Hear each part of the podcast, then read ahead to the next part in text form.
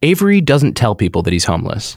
I keep that part private because it's like nowadays people will bash you for stuff like that or talk about you for stuff like that. So I just keep that like tucked and hidden. About a third of America's homeless people are kids like Avery. The most common predictor of homelessness for an adult is housing instability as a child. I'm Jesse Batend. I'm Ron Brown.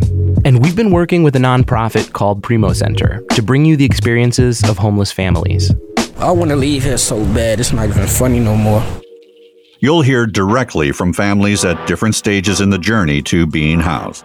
as well as the people working to break the cycle of generational homelessness. And you'll learn how you can help.